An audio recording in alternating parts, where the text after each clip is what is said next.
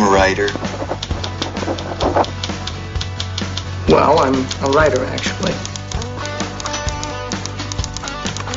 I am a writer. Ghostwriter.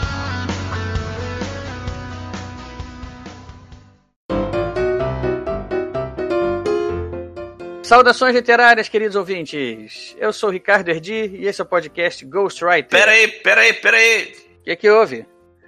Opa, opa, tem que avisar o pessoal que hoje tem uma coisa muito diferente. Ah, é verdade, eu já estava começando aqui automaticamente. Mas você tem razão. O que, é que tem de diferente dessa vez aí, Modena?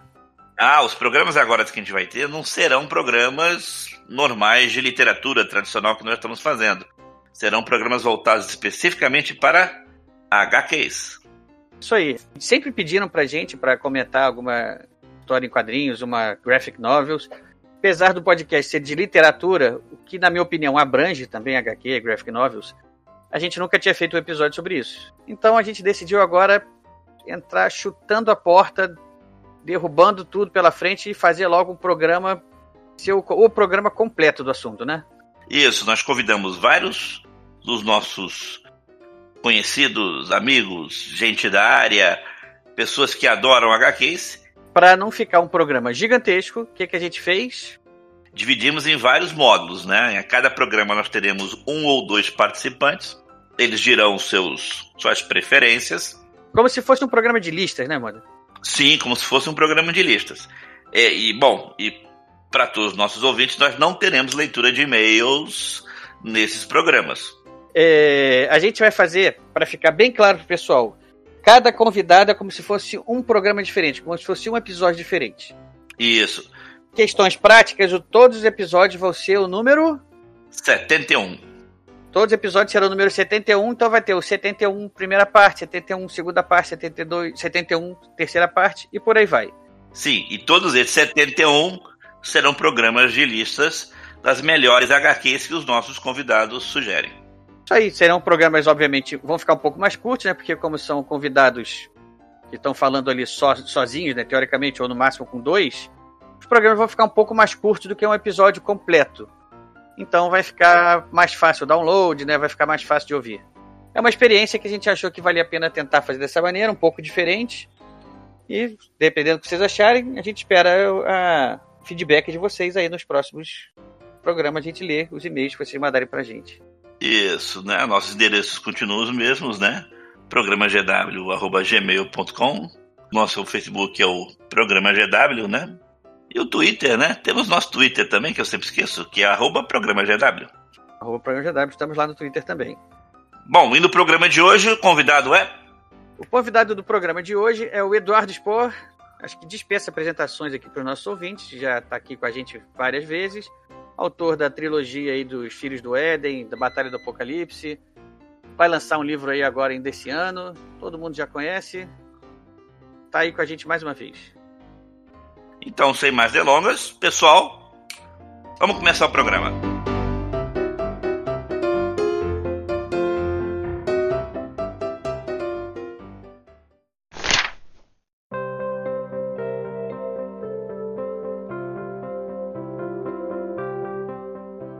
Então, pessoal, vamos começar então outro módulo aqui do nossa do nossas séries especiais sobre HQs e o convidado da vez é um velho convidado aqui do programa, já faz parte da casa aqui e é um querido aqui de todo mundo, nosso amigo Eduardo Spor. Seja bem-vindo mais uma vez, Eduardo.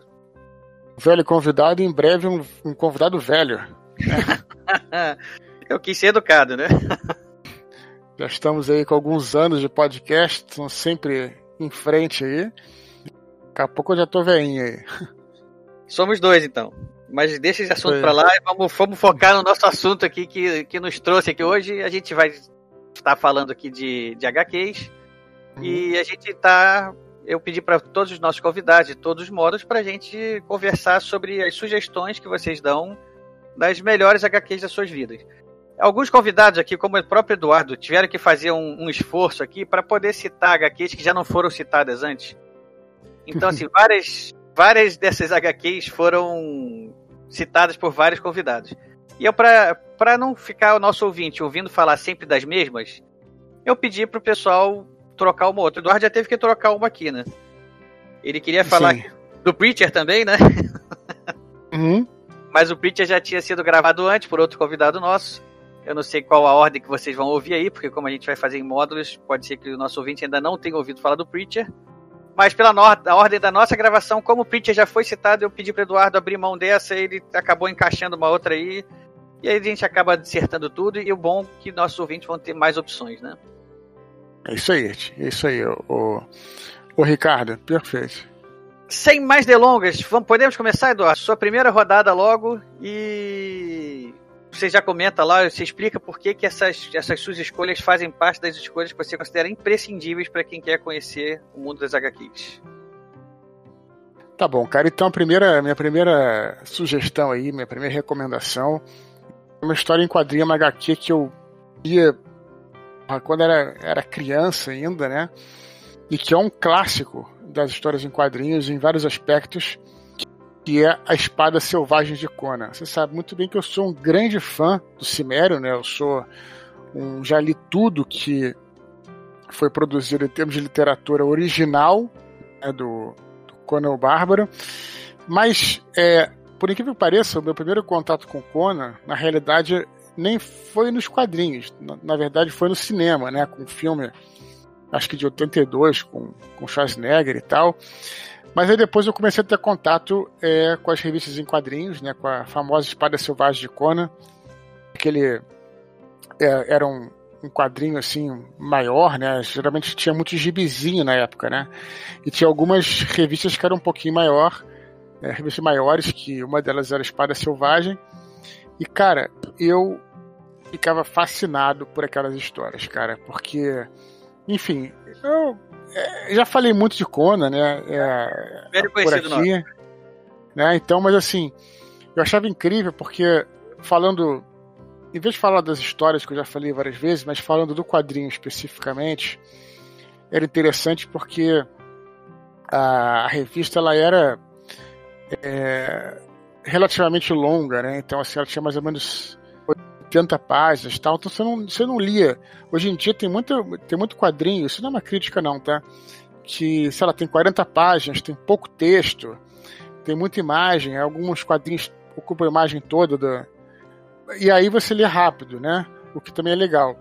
Mas a Espada Selvagem de Conan era, era, era, ela geralmente era longa e, e geralmente é, cada, cada, cada revista tinha uma história que começava e terminava. Então, assim, durante um bom período da minha vida, eu, eu dormia embalado para aquelas histórias. Antes de dormir, lia uma história fantástica, assim, né? Que sempre tinha uma coisa né? Você sabe como é que é o estilo de Conan, do Conan, espada feitiçaria e tal, e já ia dormir embalado por aquela história. Então, Espada Selvagem de Conan aí, minha primeira recomendação. Você além de ter o caráter literário, é interessante que é um quadrinho que ele tem muito texto, né? É, é uma coisa que não é comum hoje em dia, é um estilo, eu não entendo de quadrinho, mas é muito, mas é, é um estilo, né? Que você é, até narra o que está sendo mostrado na em imagens, né? Muito bem narrado, eu acho bacana, acho o estilo bacana. E é, o próprio desenho tem todo um. Foi, foi um marco em termos de anatomia, né? É, os desenhistas, o Ernie Chan, Ernie Chan, né? O, o, o, as capas do Frazetta, por exemplo. Então, assim, é realmente uma obra de arte essa coleção Espada Selvagem de Conan. Aliás, você tocou num ponto sobre a diferença. Eu, eu não sei se. Eu, eu também não sou um leitor, um leitor de HQs muito. Como é que eu dizer? Muito assíduo. Sim. Tem pouca coisa que eu gosto, pouca coisa que eu acompanho. Uhum. E. Mas você falou uma coisa que eu. A, a distância desse mundo, eu já. Eu, eu meio que tinha essa noção. Uhum. E o texto está cada vez menor. Isso será que isso é fato mesmo? Será que isso é uma percepção nossa? Se isso é verdade, o que será que aconteceu? Você tem alguma, alguma resposta para isso? É, é, cara, o que, eu, o que, eu, vou dizer aqui é tudo especulação, porque realmente eu, eu não conheço muito de quadrinhos. Qualquer cara que conheça, seja um quadrinista ou então um leitor de quadrinho, vai poder falar melhor do que eu. Eu não sei se é uma tendência tal. Mas em especial a Espada Selvagem, né? O, o Otman também assim, né? Ele é famoso por ter muito texto, né? Tinha alguns, algumas pastas que eram cheias de texto e tal. Eu, eu, eu arrisco dizer que é uma opção criativa, assim, né, cara? É, não há demérito, caso... não, há, não há preguiça, não há demérito. Não, não acho, não. Assim, na Espada Selvagem de quando era engraçado, assim, é engraçado, era legal porque o texto, ele era, ele era até muito poético, né, nesse sentido. É, eles usavam o gigante cimério, né? É, falava que o navio se ingrava pelos mares tal. Era muito bacana, trazia uma espécie de, uma, de um vocabulário. Quem gosta de fantasia escreve fantasia muito rico, né? Então eu particularmente gostava disso e dava um certo estofo ali para a história, né? Então acho que é... cara, eu acho que ainda, ainda hoje se consegue, né, em sebo a espada selvagem de Conan vale a pena correr atrás, cara. É uma grande, uma grande obra de arte. Isso, então, antes da gente já emendar com a tua segunda indicação, uma, uma outra pergunta também que sua, seu comentário me, me, me lembrou aqui. É, a pergunta, a resposta é meio óbvia, mas é uma pergunta que tem que ser feita. Quadrinhos é literatura?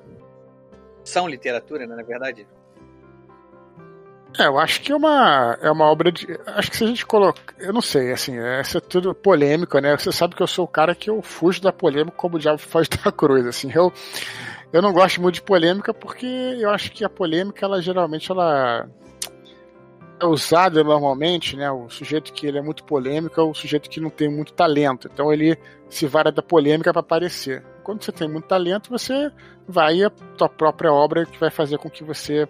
Então eu sou um cara que, que eu não gosto muito de polêmica, mas eu, eu acho que é, a mídia quadrinhos ela é tão rica, tão bonita, tão forte que ela pode ser classificada como uma arte própria. Tá? É, e tem gente que fala, quando muita gente que fala que, litera, que quadrinho não é literatura como uma forma de diminuir aquilo. Muito pelo contrário. Eu acho que pensar que quadrinho não é literatura transforma o quadrinho em algo muito mais forte, né? Afinal de contas, é uma, uma forma de arte única e nova, né, cara? Que tem seu própria, sua própria dinâmica, né? Então... Nessa seara aí da polêmica, desculpa interromper você, mas é, é, só para mergulhar nesse ponto aí. É, eu, eu também, assim, não, eu não. Polêmica também, às vezes, eu acho que a polêmica pela polêmica é uma coisa muito vazia, não vale a pena. Você acaba que as pessoas que entram na polêmica acabam discutindo. E muitas vezes o tema se perde, né? A pessoa acaba querendo mais ter razão do que. Isso, é exatamente isso. Do que ser coerente com o que, com que já disse antes, com, que, com a sua própria opinião. Então, mas assim, eu vou entrar nessa polêmica assim, eu vou assumir um lado nisso aí. Para mim, quadrinhos é literatura sim e ponto final. Mas você não acha que justamente ter o suporte da visual, né? É, aquilo entraria um pouco a literatura, que é justamente o suporte só da, da só da só das palavras, né? Só da palavra, né? Eu, eu vou justificar pelo seguinte: o, o, ritual que envolve uma e outra, por exemplo, um, um, um romance, que não seja um quadrinho, né? Um, um romance, um livro e um quadrinho. O ritual que envolve ambos, para mim, é, é basicamente o mesmo. É você se acomodar em algum lugar confortável, seja na sua casa, seja num ambiente público, num parque, na praia, onde você gostar, onde você se, se, que estiver disposto a, a, a, abrir a mente ali para aquela história que está sendo contada. Você vai sentar, você vai folhear algum objeto que está na sua mão, e aquela história que está sendo contada ali vai entrar na sua cabeça, vai gerar imagem na sua cabeça, mais no caso do livro, que vai gerar imagens que você vai criar, né? Com as palavras que você está lendo. Nos quadrinhos a imagem já está mais gerada para você ali, mas de, de, assim, de um modo geral, assim, eu acho que na minha visão, esse ritual todo é você sentado com o objeto na sua mão, folheando e uma história sendo contada para você. Isso para mim já basta para classificar ambos como literatura. Polêmica feita, polêmica resolvida, né? resolvida longe disso, mas do nosso ponto aqui, acho que a gente é, não, não, não precisa ir mais adiante. Vamos embora para sua segunda, sua segunda sugestão. Pois é, então depois da Espada Selvagem de Conan, eu vou escolher um. É, alguma coisa da Vertigo, né? Vertigo é aquela selo de literatura assim mais adulta da ADC. Eu já li muito quadrinho quando era mais novo, mas aí de super-herói e tal. E depois teve uma época que eu parei assim, a parar de ler um pouco de super-herói e comecei a ler alguns quadrinhos que me interessavam mais com temáticas mais de terror e tal, né? E, e aí meu primo me apresentou, é, na época, uma revista que chamava-se Vertigo. É uma revista que não tem lá fora, só tinha no Brasil, que reunia várias histórias, né? Do Hellblazer, é, do próprio Sandman, né? Tinha algumas coisas do Sandman, é, tinha o Santo dos Assassinos, tinha várias, é, tinha livros da magia, né? vários, várias histórias do é, do selo Vertigo eram reunidos nessa revista aqui no Brasil chamada de Vertigo, fez muito sucesso e depois algumas das histórias ganharam títulos próprios da dinâmica é, brasileira, né? É, tem várias que você pode apontar aqui. Né? Você tem o Sandman, que eu sei que já falaram aí. Tem o Preacher, que eu sei que já falaram, que eu adoro. Ou falaram ou ainda vão falar, né? A gente depende da, da ordem da, da, nossa edição ou da ordem que o ouvinte escolher para ouvir. Mas pode ter certeza que se, se esses títulos ainda não. O nosso ouvinte ainda não ouviu, ainda vai ouvir falar deles. Isso tem livros da magia, por exemplo. Cara, tem muita coisa interessante. É, mas eu acabei escolhendo é, aqui pra gente falar Hellblazer. Hellblazer é o nome do título do Constantine, que a galera deve conhecer pelo filme, muita gente deve conhecer pelo filme, que é, é, é justamente essa história de um, de um inglês, né, de um mago inglês. E a história dele é muito maneira, assim, é interessante porque ela é contada em, em fascículos, né, não tem uma, uma cronologia muito certa tal. Mas eu fiquei fascinado porque basicamente envolvia essa coisa de anjos, demônios, né? Rituais de magia, né?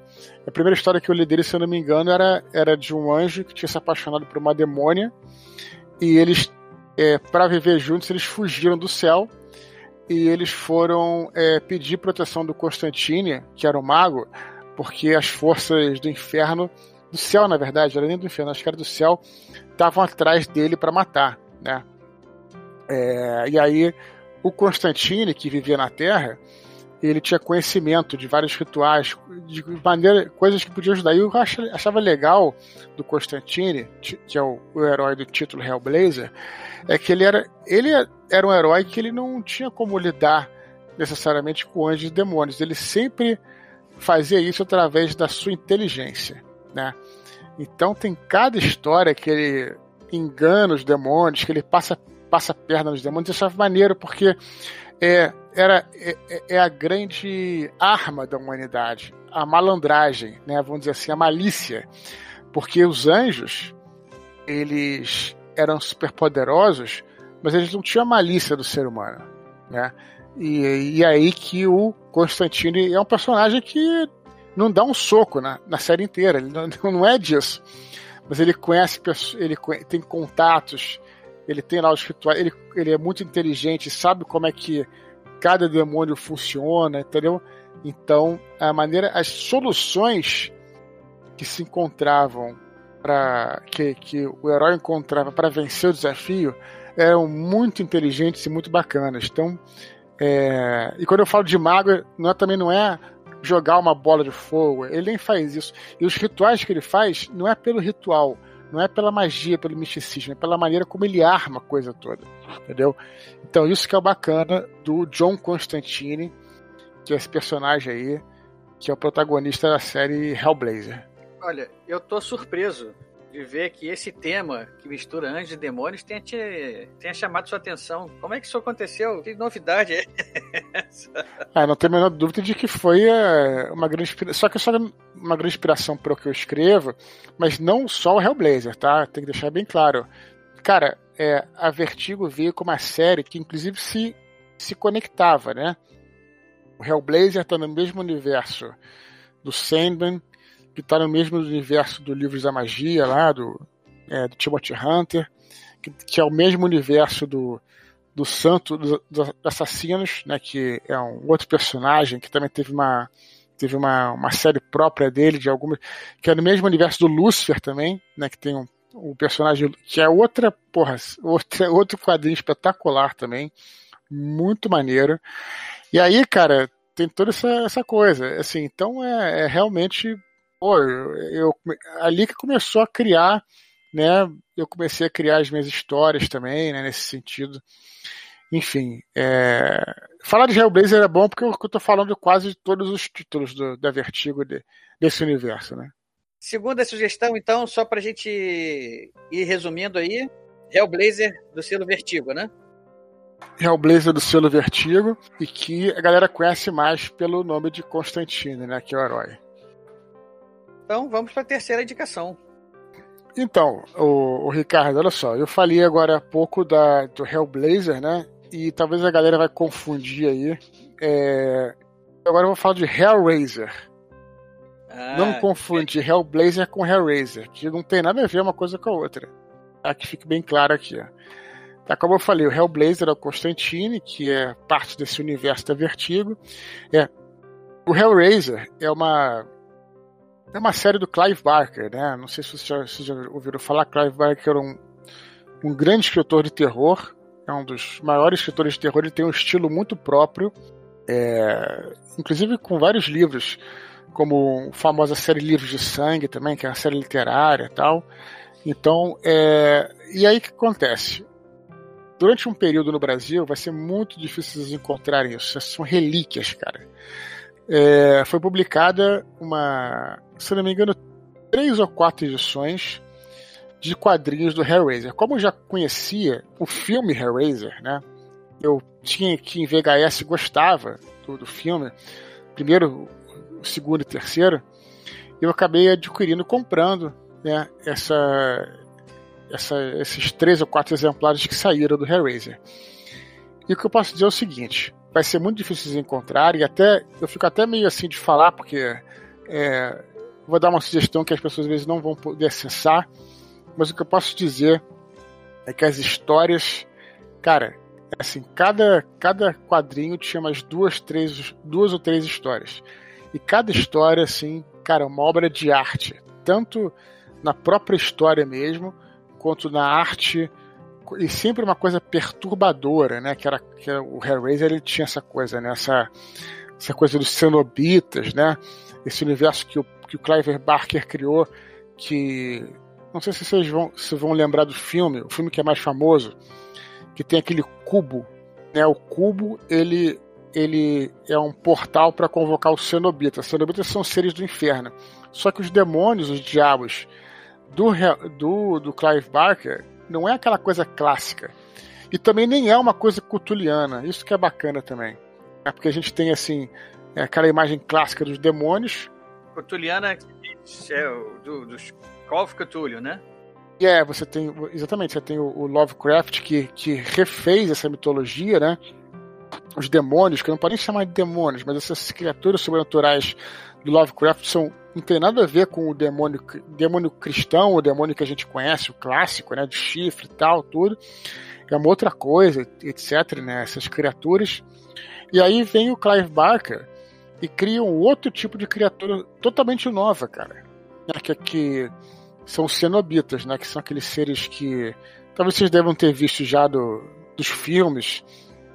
Tem aquele cara, o Pinhead, né? Que tem é, vários é, alfinetes na cabeça. Ele puxa muito por coisa de, de tortura e de dor, porque o inferno é isso, né? Então acaba passando para você assim, é uma coisa muito perturbadora. Ah, o tipo de obra que o que o que o Clive vai. Mas aí você vai falar, pô, mas que coisa gore, né? Que coisa assim.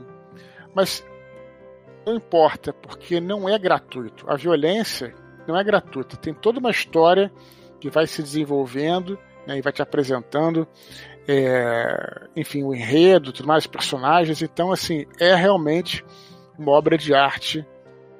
A série Hellraiser, que saiu, tem quatro volumes, três, quatro volumes. E, e, vale a pena. Se você conseguir encontrar em algum sebo, vale a pena comprar, porque é antológico, cara. Muito bom você mesmo. guarda as suas aí, né? Claro, guardadas aqui dentro de plásticos. E vende por quanto? ah, não, se isso venderia. Isso é brincadeira, não. é brincadeira, lógico, porque tem coisas que não tem preço, né? E se um dia eu for me desfazer dela, eu iria dar de presente para alguém, assim.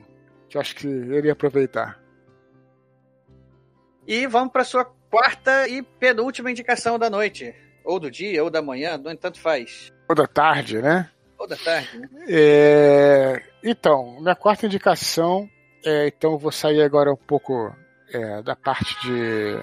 da parte sobrenatural, vou falar um pouquinho sobre os super-heróis, né? Lia muito pouco de Batman, né? O Batman conhecia mais pela série de TV. É... Mas aí eu descobri o Alan Moore, né? Que é um gênio e tal, né? Tinha, já tinha lido o Watchman, que para mim foi um marco, é, assim, na minha leitura de quadrinhos e tal. E, e aí eu comecei, aí eu fui ler o Piada Mortal, né? Que é uma história do Batman com Coringa, tudo mais e tal. Falaram que era um clássico. Sempre foi a grande missão do Coringa tirar o Batman do sério, né? Que aliás é o que é a grande missão dos Jokers, na verdade dos é, dos grandes palhaços da mitologia, dos deuses palhaços, né? Eles têm essa missão. O Ricardo já fez até aula comigo, né? Quando a gente estudou sobre o Pícaro, né? Ele é, Ricardo. Pícaro, eu lembro. Então, assim, eu, e a missão desse personagem nem é necessariamente fazer o mal. No caso do, no caso do, do, do, do Coringa é, mas assim, nem é fazer o mal. É tirar é, o protagonista, o herói, o personagem daquela é, daquela seriedade, né? Que é, que é o clássico caso do Loki, né? Com o Thor, o Thor todo altivo, né? Todo todo poderoso, vai o Loki dar aquela sacaneada nele, né? Isso aí é, é, é para ele, ele poder ver o outro lado, né? Fala aí, é, Ricardo. É mais, é mais do que o alívio cômico, né?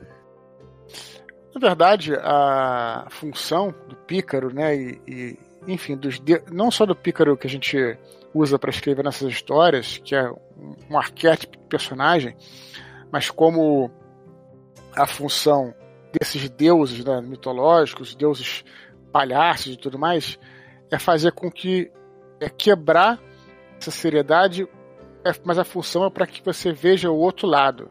Né? Tem uma história clássica, né, que, que até falo lá no curso, o Ricardo, que é aquela velha história do tinha duas aldeias, né? E aí uma estrada que passava pelo, pelo meio. Aí o Deus palhaço vai lá, passa por essa estrada que fica no meio das duas aldeias, com um chapéu. E aí, é, depois que ele passa, o cara da uma das, das aldeias fala: é, Você viu o cara que passou com o chapéu, ver, chapéu verde? O cara, não, eu vi, mas o chapéu é amarelo. Não, o chapéu é verde, não, o chapéu é amarelo. Aí chapéu verde. Aí os caras brigam, brigam, brigam, brigam, brigam. Aí são levados até o rei, estão a ponto de se matar. E aí eles é, falam, pô, mas é, o cara falou que eu tava mentindo aqui, falou que o chapéu era, era verde. O cara falou, não, eu vi na minha frente, meu amigo. O chapéu era amarelo tal. E aí nem o rei tem mais o que fazer. Aí chega o Deus, fala assim: olha só, galera, para de brigar, olha só. Atira o chapéu, de um lado era, era verde, do outro lado era amarelo. Ele mostra aqui. Só que vocês não foram capazes de enxergar o que estava do outro lado. Entendeu? Só ficaram fechados naquele, naquela, naquele seu universo, sem poder enxergar o que estava do outro lado. E até o Deus fala assim: vocês me desculpem, mas é porque eu sou um Deus palhaço, é isso que eu faço. Não queria mal de vocês, não. Aliás, o nosso então, mundo atual está cheio de deuses palhaços, né? Que estão causando uma polarização, polarizações para todos os lados aí, mas não vamos entrar por aí, não. Vamos continuar. É, não. Não, mas aí que tá. Na realidade, o, o Deus Palhaço é justamente para quebrar isso, né? Ele aparece para ele ele ele, ele, ele prepara uma armadilha, né? Para depois mostrar para os caras que eles estavam errados, que só não conseguiram a função mesmo dele no final. A função é você quebrar ele. Mas enfim. Então, no caso, o é, o Coringa ele tá aí tá como uma não é um alívio cômico, aí no caso é um vilão mesmo, só que ele tem essa coisa de querer quebrar a seriedade, tirar o Batman do controle, do, do, do, controle, né? E aí ele tenta várias coisas, cada história. É porque, como tem vários roteiristas e tal, a gente não tem como seguir uma linha. Mas o, o Alan Moore criou então esse, esse Coringa que era um Coringa mais violento. Então ele escapa do asilo Arkham lá. E quando ele escapa do asilo Arkham, ele vai atrás. É, não do Batman. Ele vai, vai atrás da, da, da filha do comissário Gordon, né? E aí, cara, o cara monta uma. Eu não quero falar muito para não dar spoiler, mas basicamente ele, ele realiza uma, uma ação muito violenta, uma coisa que você não está acostumado a ver nos quadrinhos, né? Uma coisa que é até meio ousada, né? E para você colocar nos quadrinhos e o que o Alan Moore então ele ele consegue colocar isso e você fica, né, assim, porque a gente tem ideia do quadrinho aquela coisa, né? Uma coisa assim mais mais heróica, né? E aí, como sempre, o Alan Moore traz para a realidade. Ele usa elementos que. É, sexo, violência, enfim, várias coisas assim perturbadoras que te perturbam. E aí, no final, vocês vão ver o que, que, se, que quem é que vence essa disputa. Se é o Batman ou se é o Coringa, mas é que eu posso dizer que o Coringa está disposto a ir até as últimas consequências, inclusive abrir mão da sua vida para que ele consiga a missão que é tirar o Batman do sério, né? E se isso vai acontecer ou não, só lendo o quadrinho, porque também não vou ficar dando spoiler do final, né? Então vale a pena o cara ler, né? Vamos, vamos fechar então agora com a sua quinta e última indicação. Então, Ricardo, na verdade eu, eu queria citar aqui é, um quadrinho, mas na verdade eu, eu queria focar num quadrinista em especial, tá? À vontade como você quiser. Quiser citar, em vez de citar uma obra específica, citar um autor assim, também tá valendo. Quando eu tava. Eu sabe que eu, eu sempre fui muito interessado em política internacional, né? É, eu, fiz, é, eu fiz duas faculdades. Fiz de publicidade, depois de jornalismo. Na minha graduação de publicidade, eu fiz a monografia, na época chama, hoje chama TCC, né, se não me engano. Mas eu fiz uma monografia sobre o filme Matrix. E em jornalismo eu fiz então essa monografia sobre o conflito árabe-israelense, né? porque eu trabalhava já como, como jornalista num, num jornal de internet e tal. E aí eu, eu, e aí eu comecei a procurar referências e tal sobre, sobre material para preparar minha monografia sobre o conflito árabe-israelense. Me deparei com uma, um quadrinho chamado Palestina, uma nação ocupada de um autor chamado Joe Sacco. É, e fica a recomendação. Não esqueça desse nome, Joe Sacco, Sacco com dois seis, né? Que. Fica feito registro, registro tá feito. E, e aí, cara, assim, ele tem uma o que ele chama de reportagem em quadrinhos. Quer dizer, tá, a gente estava falando mais é, anteriormente, essa coisa de quadrinhos que usam pouca, pouco texto, tal, ele é o contrário.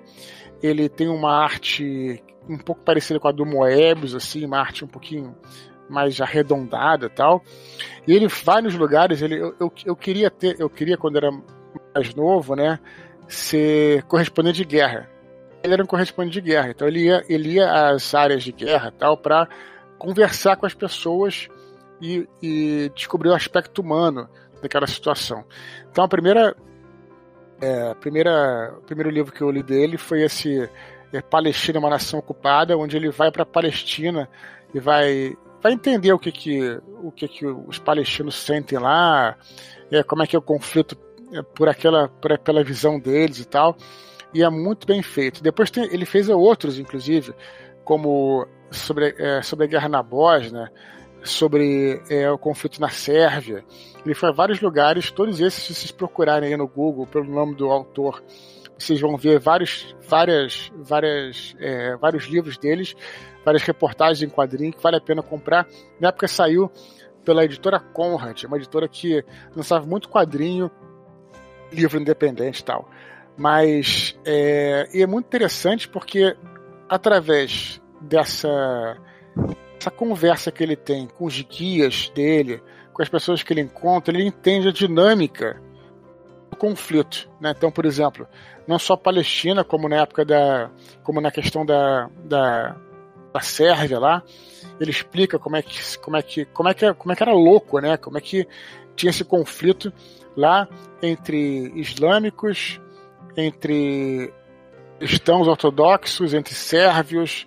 Então assim, como é que essa coisa ele também não entendia, então ele é, começou a recolher essas, essas, informações, essas reportagens, tudo isso, né, em quadrinhos, cara. É, ele tirava as fotos e aí você, ele conseguia depois desenhar exatamente como é que era é, aquela cidade, aquelas pessoas, né? O tipo, tipo físico, inclusive. Então, é, eu queria que vocês dessem atenção para esse autor. É, procurem na internet por ele. Vocês vão encontrar ainda à venda, creio que é, não só usado, né? Esse, esse, Palestina. esse Palestina ocupada é uma é, é, uma ficção ou é um mais uma, mais, mais documentário assim?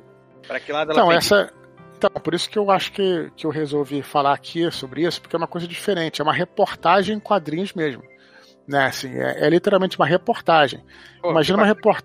imagina uma reportagem, sei lá, de um, enfim, um Globo Repórter, uma coisa assim. Exatamente isso. Só que eu em quadrinhos. O nosso amigo Mata, Sim. o seu famoso, vou comprar amanhã, porque essa aí me interessou, gostei da, gostei da proposta. É, uma, me deu muita vontade de conhecer depois, é, mais posteriormente eu tive a oportunidade de ir a Israel, né?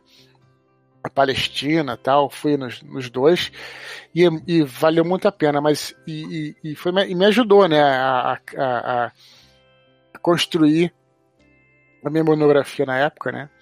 E, e, é um quadrinho que não podia faltar, cara, porque é um clássico mesmo e é diferente de tudo que você já viu, né? Fica aí a dica da minha quinta e última é, recomendação. Olha só, filé, só coisa boa. É, como eu falei, nossos ouvintes aí vão ter uma, uma chuva de indicações aí, cada uma melhor do que a outra. Todas elas já com selo de qualidade de melhores indicações, né? De pessoas que leram quadrinhos é, vida top 5, né? Top 5, né? Então é, só tem coisa boa aí. Então, Eduardo, acho que chegamos ao fim, né? Muito bem, Ricardo, muito obrigado pela, pelo seu convite aí. Eu quero aproveitar aqui a oportunidade para desejar é, vida longa e próspera para o Ghostwriter, que tenha voltado em definitivo. É, eu já te falei isso em off, né, como amigo, eu vou falar publicamente que é muito importante que esse programa prospere, cara. Porque uhum. eu acho que a, eu tenho certeza que a Podosfera precisa é, precisa de um programa como Ghostwriter né, que, porra, aberto a tudo, com falando sobre literatura mesmo, tal, sabe, focado nisso. É, não que não exista outros, mas o Ghostwriter tem um papel fundamental. É, então, pô, espero que, que continue, cara. Não, esmoreça. Vamos lá, a gente tá, tá se divertindo, então. A gente tá, como a gente falou aí desde essa nossa volta aí, a gente não tinha um compromisso com a regularidade, que ia fazer programas à medida que a gente tivesse afim, que surgissem temas legais, como a gente nunca tinha falado sobre HQs, a gente resolveu que valia a pena fazer isso. E aí tá aí esse programa diferente de todos os outros, né? Feito em módulos para o pessoal poder baixar o que interessa, ou então baixar todos e escutar um de cada vez. Se quiser escutar todos de uma vez, também vai dar, sei lá quanto. É, no momento ainda não tenho ideia, mas umas três horas de podcast, talvez, só falando de indicação de quadrinhos. Quem gosta vai curtir, né? Vai, vai gostar de ver. Pra gente tá sendo divertido também. Agradeço os elogios aí, vamos, vamos tentar fazer juiz. Maravilha. Eduardo, um abração para você, muito obrigado mais uma vez. E pessoal, a gente continua em mais módulos por aí de HQs, não percam as séries de quadrinhos do Ghostwriter. Um abraço para todo mundo.